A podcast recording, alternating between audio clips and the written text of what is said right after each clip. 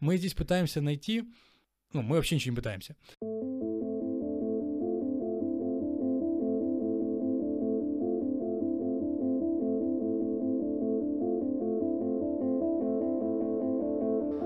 На часах 19.30, и это свежий выпуск Киноганжа. Сегодня мы поговорим про Годзиллу против Конга. Один По из... сути, самый главный кроссовер этого года. Да, да и, наверное, самый главный кроссовер для всех тех, кто рос в 80-е, 90-е, нулевые, те, кто рос на этой культуре.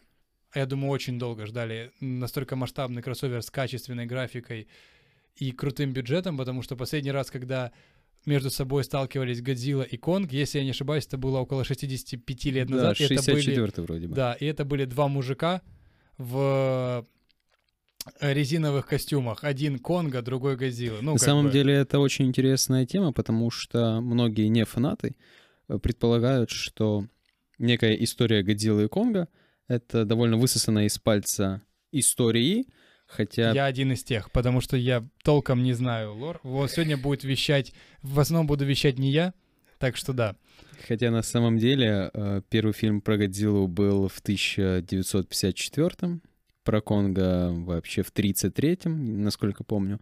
Долгое время эти два титана шли немного в ногу, потому что один был придуман американцами, второй был придуман японцами — Э, после довольно трагических событий, потому что Годзилла — это образ как раз-таки той бомбы, которую американцы скинули в mm-hmm. Хиросиме, и все то, что излучает Годзилла, все то, что он разрушает, да, да, и радиация в том числе, это вот образ того, того ужаса, который принес э, в 45 году, мир. да, ага, то есть на Японию. Попытка их через свои свою э, культуру а, свои какие-то глубинные символы э, донести до народа тот страх и те, тот ужас и влияние на природу, которое мы не знаем, как оно обернется для всех, да? В изначальном... Э, изначально этот символ, да, японский символ, символ Годзиллы, был показать, э, на что способен человек и mm-hmm. что он может принести. Потому что каждый раз, когда вы в старых фильмах, тех же 50-х, 60-х, будете смотреть на Годзиллу, вы будете понимать, что то, что разрушает Годзилла, равносильно тому, что мог бы сделать человек, потому что это подразумевается под этим. Ну да, она не разрушает э, природу, она разрушает только города и человеческие жизни. Да, у Конга более простая история. Это был Титан, э, который взбирается по небоскребам из фильма в фильм. И в 60-х произошел первый кроссовер. А, потому что в основном было больше фильмов у Годзиллы, их э, примерно 34 или 36, не считая сериалов, которые сейчас создаются, и более трех э, канонов, э, скажем, кинофраншиз у Годзиллы. И в 60-х как раз произошел этот первый кроссовер э, Кинг-Конга и Годзиллы. Более того, этот э, кроссовер Кинг-Конга и Годзиллы, ну, в данном случае сегодня Конга и Годзиллы, который в 21 году вышел, это буквально второй фильм, где Годзилла встречается э, с Конгом, ну, то есть против него. И на самом деле есть э, множество сюжетных поворотов, сюжетных э, ходов, которые можно вспомнить, которые можно увидеть в буквально двух последних этих фильмов «Годзилла против Конга» и «Годзилла. Король монстров», потому что их снимал Адам Вингард, который непосредственно является фанатом э, франшиз про Годзиллу. И уже во второй части «Годзиллы» можно увидеть саундтрек, который играл в давних э, и старых фильмах Годзиллы. Можно увидеть монстров каноничных, потому что Гидора это был самый, один из самых каноничных антагонистов Годзиллы, которого он довольно быстро победил. Возможно, фанаты согласятся, что как-то рано прибавили фильм Гидору. Мотра и Родан — это тоже каноничные герои, э, каноничные монстры, которые встречаются вот э, в течение, начиная с 60-х по конец нулевых э, в, раз, в разных фильмах франшиз про Годзиллу. Угу. Да, Кинг-Конг встретился с Годзиллой, всего лишь во второй раз в 2021 году. Но какой кроссовер э, и какую битву он показал даже сегодня, вот показывает сборы в посткарантинный период, насколько это может быть даже актуально. И, понимаешь, говоря э, об этом противостоянии, многие, наверное, подумают, что мало о чем можно поговорить, э, про, говоря про такое кино. Но мне кажется, что подобное кино, в скобочках, может даже не называться кино, столько кино, сколько аттракцион. Потому что когда я прихожу в 21 году, почти что через сколько, 70 лет после первого появления Годзиллы, посмотреть снова на Годзиллу на экранах, я прихожу не смотреть кино, я прихожу смотреть монстра. Монстра, э, истории, на которых я вырос. Я не хочу видеть каких-то, знаешь, драм, которые, кстати, и были э, в первых частях Годзиллы, в первой во второй, причем довольно разным способом были показаны, потом мы, возможно, обсудим, успеем. Я хочу посмотреть на монстров. Черт возьми, я хочу посмотреть на лучший CGI, наверное, который я когда-либо видел, потому что мне кажется, что вот это вот противостояние Годзиллы и Конга во многом преуспевает или на том же уровне с э, какой графикой работает Marvel. Ну да. Если бы это было не, не на таком уровне, это была просто пиксельная каша, как это часто бывает, когда очень посредственная дополненная графика, когда допиливается уже студиями постфактум. Именно. И в этом фильме я получаю то, что я хотел. Я получаю монстров, я получаю масштаб, я получаю звук, если это IMAX или более-менее качественный кинотеатр. И все, я больше ничего, боль... я больше ничего и не хочу получить. И не ждешь. Да, но критики в какой-то момент решают, продол... продолжают оценивать фильмы такого рода, как фильмы, которым необходимо иметь какую-то драматическую, человеческую составляющую, которая будет двигать их сюжет. Мне кажется, это, это тщетно. И на самом деле это можно посмотреть на примере двух фильмов про Годзиллу. Это 2014 которая вышла как раз через 60 лет после первого появления Годзиллы, э, которая заработала как раз. Это первый фильм э, новой франшизы от Universal, о, от Warner'ов. Он заработал 560 миллионов, чрезвычайно отлично, отличен показ Годзиллы и, в принципе, повествование о Годзилле, нежели это показано в «Король монстров», который является сиквелом Годзиллы.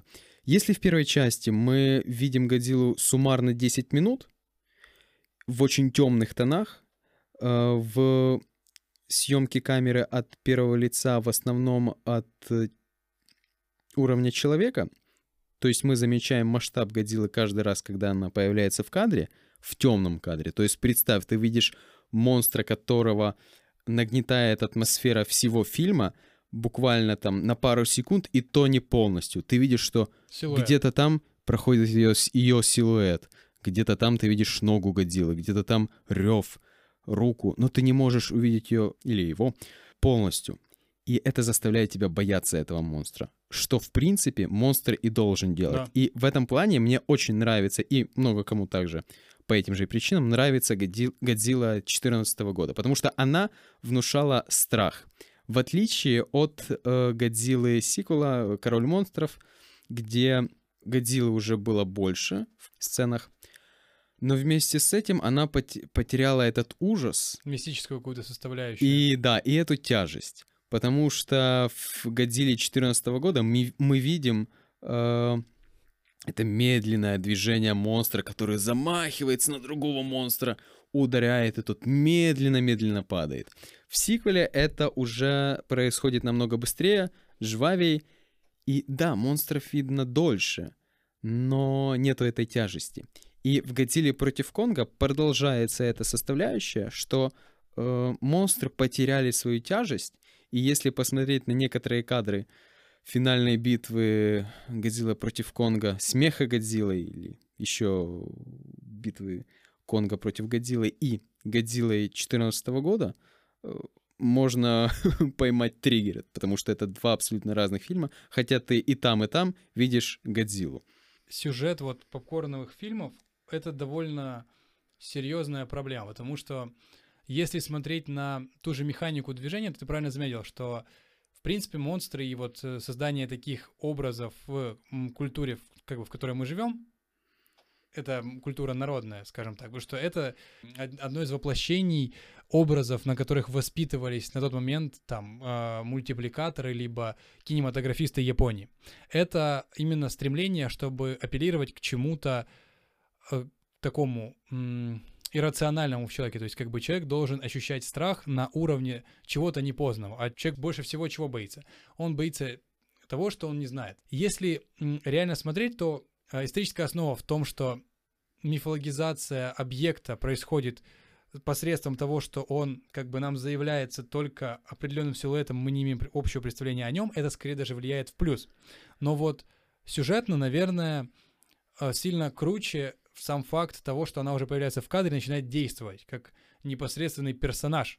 Не просто объект, за которым ведется слежка, погоня, нападение, э, бой или же попытка контролировать и выгнать его назад в воду, в ее естественные условия. Это скорее попытка вот уже в сюжет как-то построить, но это хороший вопрос. А зачем этот сюжет такому жанру и такому формату? Как мне кажется, критики и стандартная оценка, мол, не хватило драмы. Картонный персонаж, не да, хватило да. драмы. Ну, кому это надо? А какая мотивация может быть вообще? То есть вот самое интересное, когда начинают искать мотивацию в какой-нибудь Годзилле либо в Конге. Ну, хорошо, ноль вопросов. Только не забывайте, что это в основе своей Годзилла благодаря радиоактивной мутации это какая-то земноводная ящерица, либо какая-то водяно, какое-то водяное существо. То есть это существо, которое не живет по законам человека. Она не думает, как будет выгоднее, как нанести кому-то специально вред или еще что-то. Это...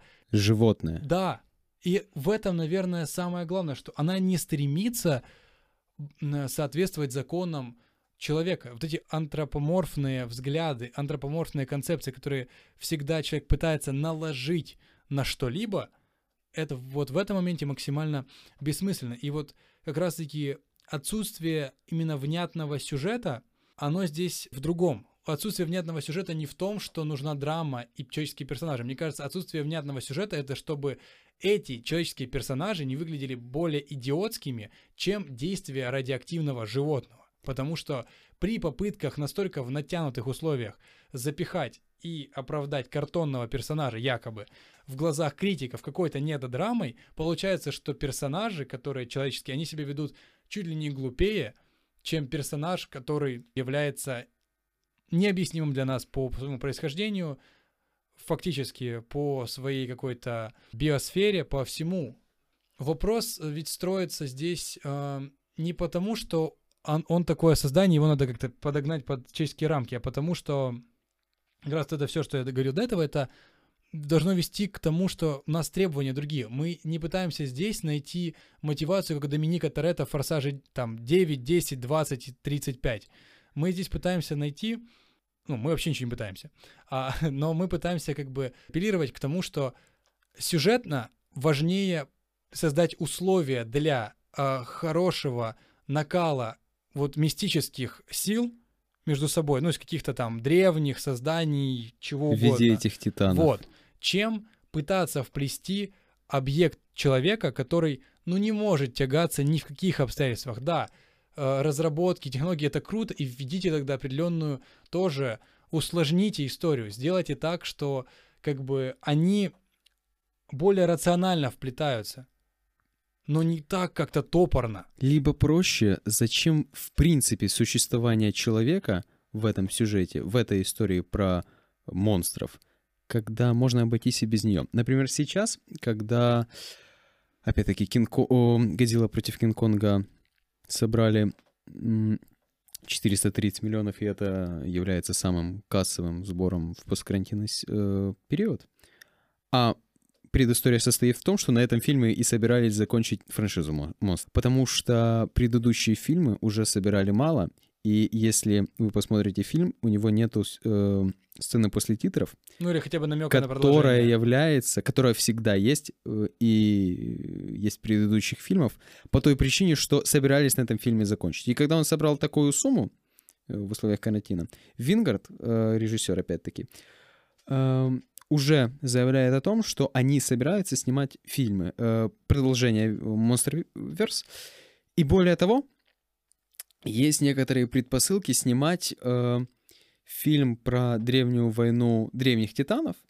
Если помните сюжет, э, знаете, что титаны жили задолго до человечества, что является возможностью показать, наконец-то, решиться показать такую силу этих монстров без человека. Ну или с какими-то первобытными людишками, которые будут бегать на фоне, но даже без них мне бы чрезвычайно было интересно посмотреть на монстра впервые на экране без участия человека. То есть я э, наблюдаю за огромным мутантом или животным, которое дерется с этим же другим мутантом и животным без драмы, э, за которую, по сути, всегда и оценивают и ставят оценки критики. Если в трансформерах хотя бы экранизация трансформеров там в нулевые от Майкла Бэя, это было скорее уже попыткой перевести боевики на новый уровень и графики, и динамики вообще происходящего. То есть это изначально заявляется инопланетный техно организм, если так можно выразиться, инопланетная технология, инопланетная раса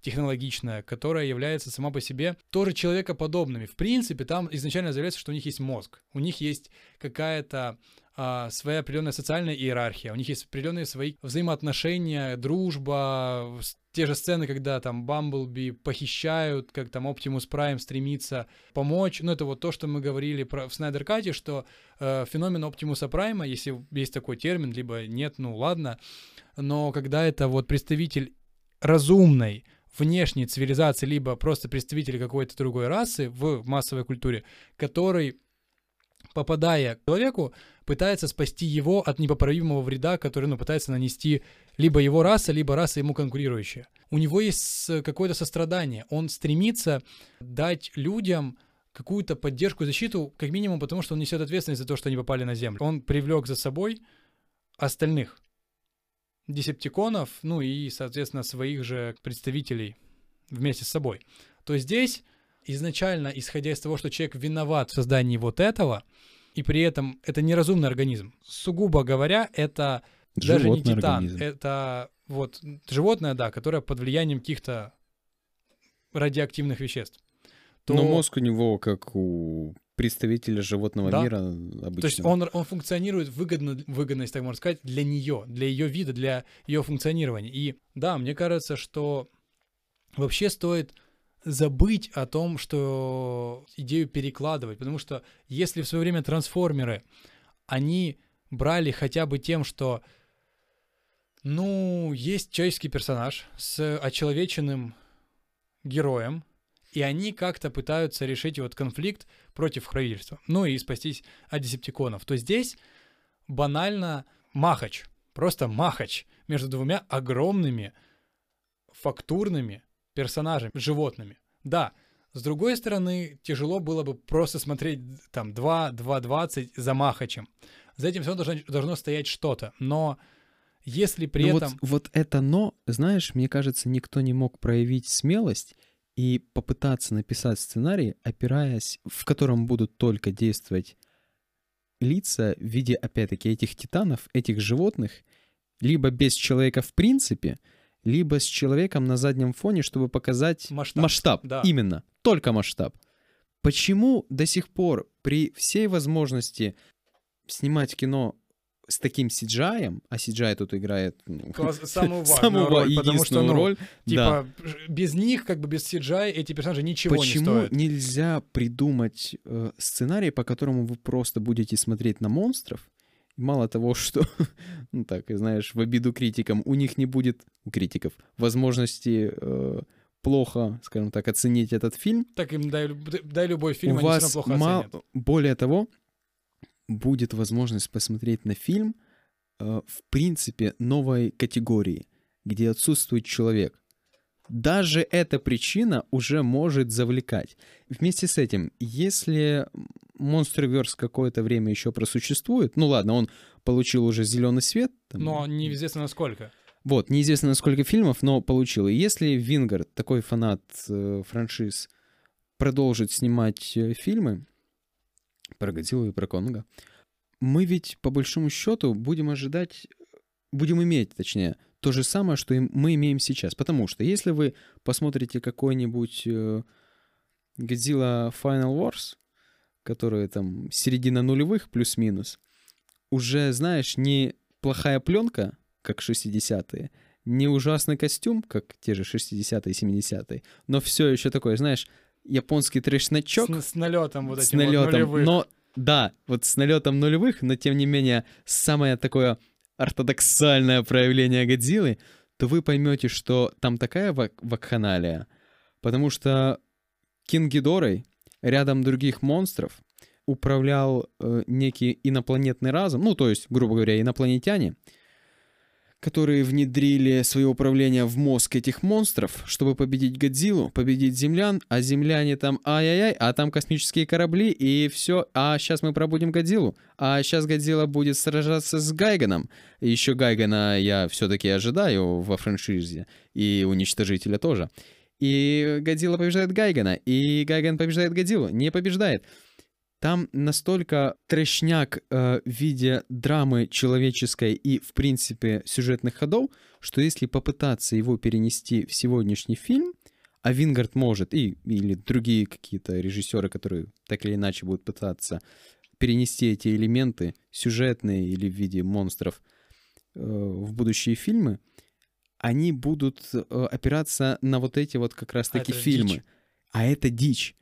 Так а почему бы не попытаться вот создать опять-таки вот новую категорию этих фильмов? Да, даже если будет та дичь, ну потому что Мехкадзилла это тоже дичь, а она там присутствовала в этих Final Wars, ну до или до этих фильмов. Но все равно я же на это смотрю, и вам, и вы смотрите на это, и вам приятно смотреть на этот CGI. Да, пускай он будет, и пускай будут даже те драмы, но можешь сделать лучше. Можно совместить э, новые, какую-то новую категорию этих фильмов с какими-то каноничными и персонажами в виде титанов, и музыкой, и какими-то э, си- ситуативными проявлениями, потому что даже в этом фильме есть кадр, где э, Конг пихает топор в рот Годзилле, что является прямой отсылкой к этому ж, э, фильму «Годзилла против Конга» в 60-х, когда Конг вместо топора пихает в рот Годзилле дерево, и они точно так же, кадр в кадр, резвятся, и Там иначе не назовешь. даже такое можно, да, перенести. Э, Стремление спекулировать на существующих франшизах и уже из существующих идеях, она губительна для всего, современного, для всего современного не только искусства, ну, не только кинематографа, но и искусства. Потому что никто не говорит им, что они должны сделать, я не знаю, какой-то зубодробительный экшен, при этом выдержать накал. Никто от них этого не требует. Но мне кажется, если бы реально делался, а, делалась ставка на полноценный Monsterverse и на попытки сделать из него действительно что-то достойное как конкурента хотя бы киновселенной DC, которая и так, типа, с трудом ковыляет, то попытались бы написать хоть какую-то оригинальную историю. Да, тяжело это сделать, когда у тебя в работе титаны, и люди, ну, как бы там не особо помогут. Но одновременно с этим ничто не мешает, как ты правильно сказал, взять какие-то каноничные проявления, каноничные ходы, добавьте тогда, я не знаю, перенесите события в прошлый век, как раз-таки, или перенесите, наоборот, падение бомбы в нынешний век.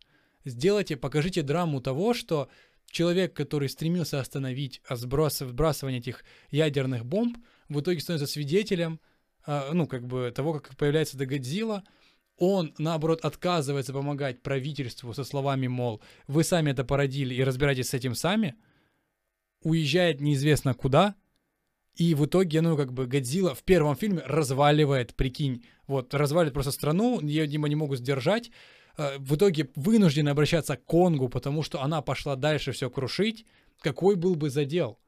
Тебе бы хватило, ну, одно, просто самого фактора, что первые с минут 40-50 фильма человек упрашивает не сбрасывать эту бомбу, там пытается остановить все остальное, его жизнь резко заканчивается, ну, его как успешного какого-то ученого физика, физика-ядерщика заканчивается, потому что его клеймят за прокол, готовы, грубо говоря, посадить, он а, собирает вещи, сваливает, и в итоге потом к нему пытаются обратиться, говорят, что нам нужна ваша помощь, вы же, ну, наблюдали за действиями этих всех реактивов, прочей херни, он отказывается, и в итоге Годзилла это все уничтожает.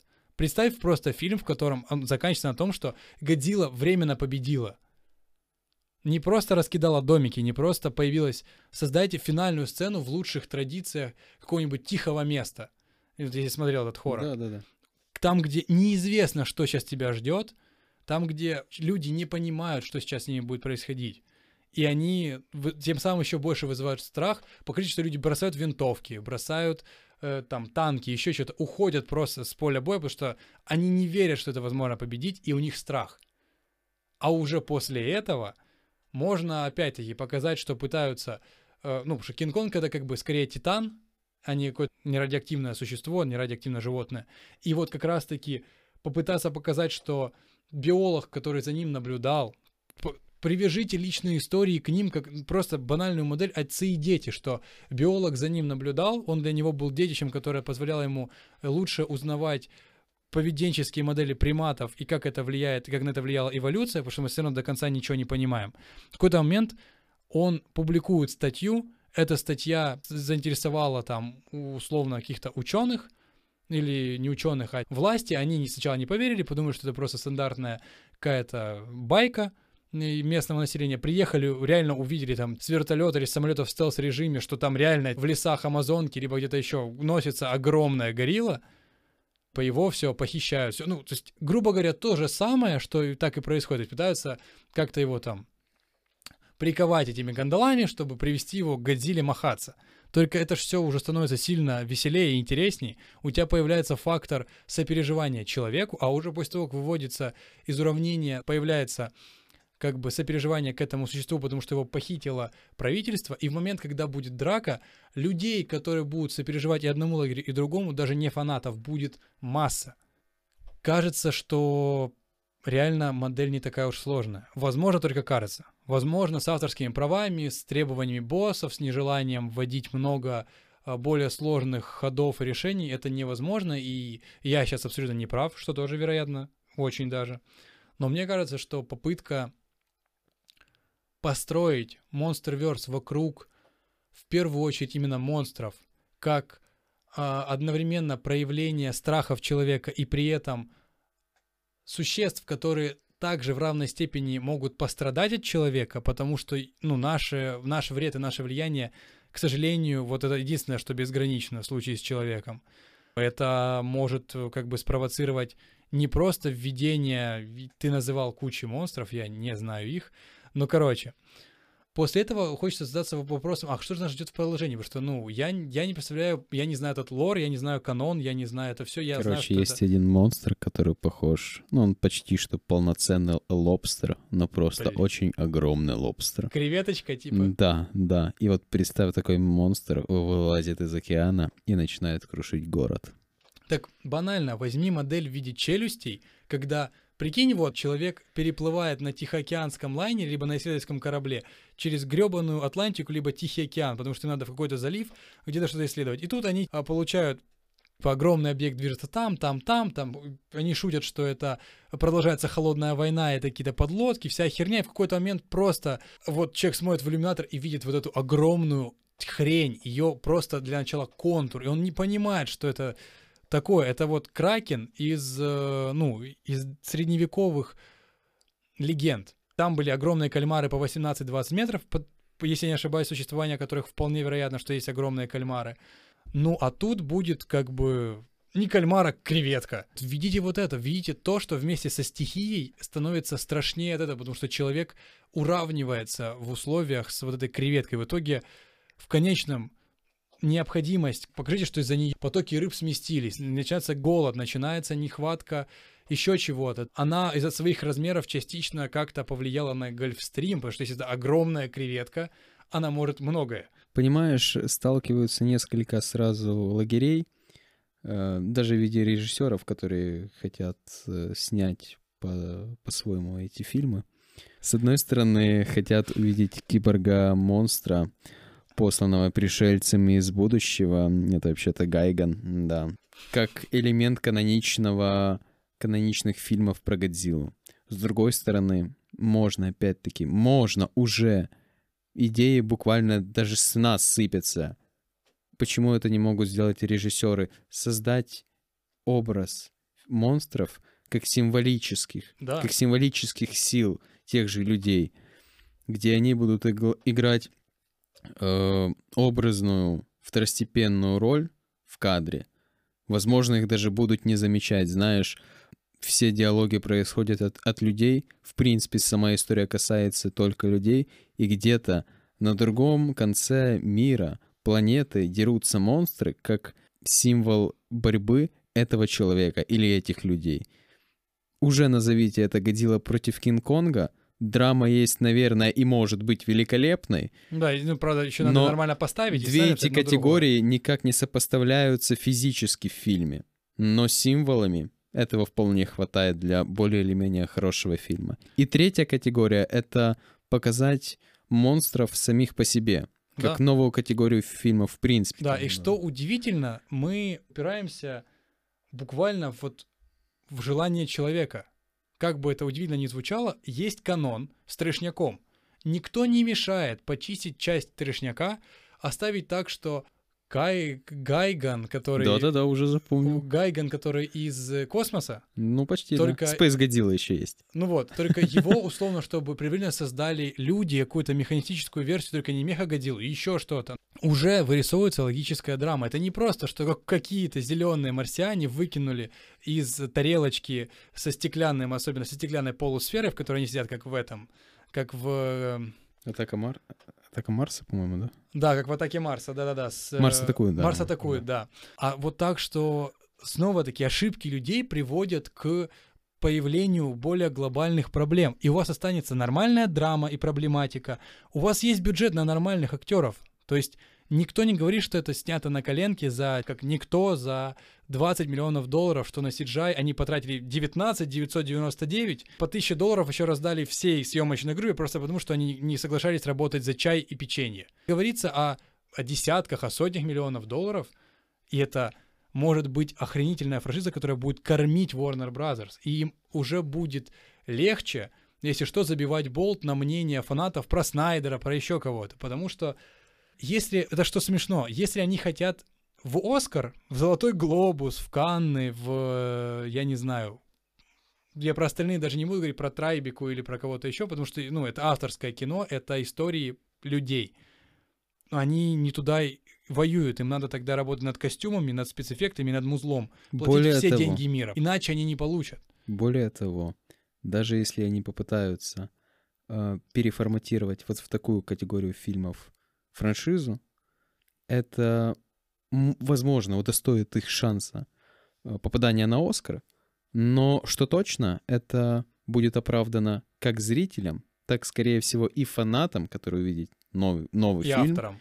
авторам, и в конце концов это будет оправдано финансовой составляющей. Тяжело себе представить на месте автора, которому надо создавать историю фактически уже 60 или 70-летней давности, ему надо ее разгонять. Потому что, будем откровенны, я думаю, даже Майкл Бэй в глубине души с э, своими рапидами и э, Майкл Бэевскими взрывами всегда мечтал делать крутое кино. Да, он свой жанр нашел, он в нем освоился как рыба в воде, он создал массу максимально антуражных картин и выработал свою определенную стилистику, но я уверен, что определенная авторская жилка и желание, оно все еще даже в том же Вингарде, допустим, будет бить ключом. Если он сейчас влезет в эту историю про кучу сиквелов, приквелов, э, триквелов и так далее, посвященную э, Годзилле и Годзилле против Конга, либо миру титанов, у него в какой-то момент просто начнется ступор, потому что, ну, невозможно не рассказывать истории. Ты как автор пытаешься говорить с человеком на одном языке и вызывать у него какие-то чувства, смешанные, э, наоборот, возвышенные, наоборот, драматические. Ты пытаешься что-то как-то срезонировать. И, блин, да, наверное, легко сейчас тут разгонять. Реально нет никаких стопоров для того, чтобы оставить тех же монстров, оставить тот же сеттинг, оставить тех же людей, просто ввести причинно-следственную связь между ошибкой человека и этими последствиями.